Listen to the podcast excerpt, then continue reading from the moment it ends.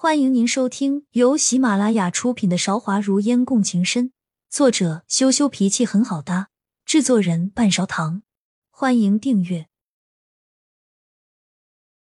第四十章入宫觐见下。那位欢结鱼也是见好就收的人，目光转移到梦烟的身上，问道：“近来上京流传轻若浮云，能让人置身云端的云端锦，就是出自孟姑娘的府中。”关于外面的流言，也不知道传了多少个版本。这云端锦是从他的府中出来的，确实没错。别看这位欢姐与讽刺起姚玲来，语气不好，字字刻薄。除却涉及他以外的一言一语，都是字字斟酌，事事谨慎。梦烟嘴角牵扯出一个得体的笑容，看着他的方向说：“娘娘过奖了，确实是出自民女的府中。”这姑娘的模样生得很是乖巧，像是能做得出这样美妙的东西的人儿呢。开口说话的人是太后，但话却是对欢结语说的。这样梦烟想要反驳都不好插嘴，只好附和着，得体的笑。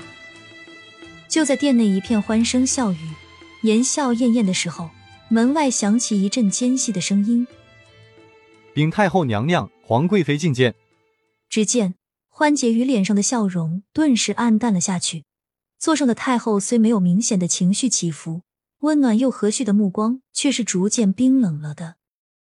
末了，太后不咸不淡的说了一句：“宣吧。”顿时，喧闹的长宁殿安静了下来。刚刚还很活泼的欢结鱼恢复了庄严的样子，正襟危坐在自己的座位上。其余妃子更是嘴角都没有牵动一下，方才谈论的话题在短短的时间内戛然而止。一位穿着绯红色华丽宫装的女子，身后跟着大批的内侍宫女，出现在梦烟的视野，头上细细的流苏遮住了她的表情。儿臣参见太后娘娘，今日身子不适，起晚了，还请太后娘娘赎罪。她一跪，殿里除了方才给梦烟引路的黄衣女子。都跪了下去。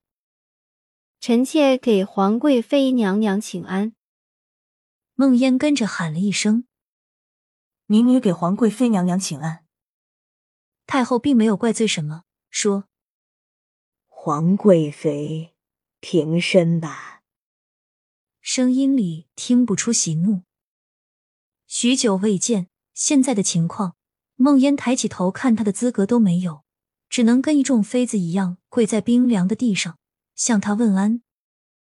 从光洁的地面上倒映出的摇铃的动作慵慵懒懒，听了太后的话，才在旁边宫女的搀扶下缓缓起身，又施施然坐在自己的座位上，抿了一口茶，才说：“起来吧。”谢皇贵妃娘娘。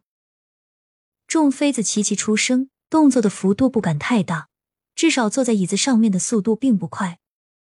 等到所有人都落座，太后的目光看向姚玲，说：“皇贵妃今天不是遣了宫女来告假，怎么现在又来了？”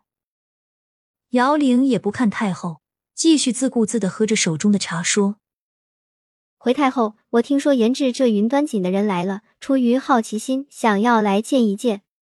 今天确实是身体不适。”还请太后不要见怪。太后原本放松的样子收敛了起来，也不着急回话，抿了一口手中的茶，又放到宫女手里，说：“哀家既然是你的母后，就是你的长辈，小辈有错，能宽容的也不会为难你。皇贵妃不必如此担忧。”一番话平淡如水，毫无波澜。无论是从语气还是从脸上的表情，都听不出太后对皇贵妃有丝毫的不满，却又是不动声色，把责任推给了姚玲。按理来说，寻常的妃子被太后一番重话讥讽，早应该羞愧难当了。姚玲却依旧是梦烟印象中那副趾高气昂的样子，抬着头什么都没说。长宁殿里。安静的，连一根针掉落的声音都听得到。每个人都坐在自己的位置上，不知道在思考什么。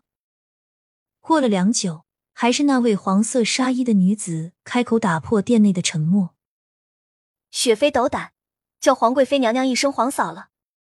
今天嫂子也和我们一样，是来看孟姑娘的。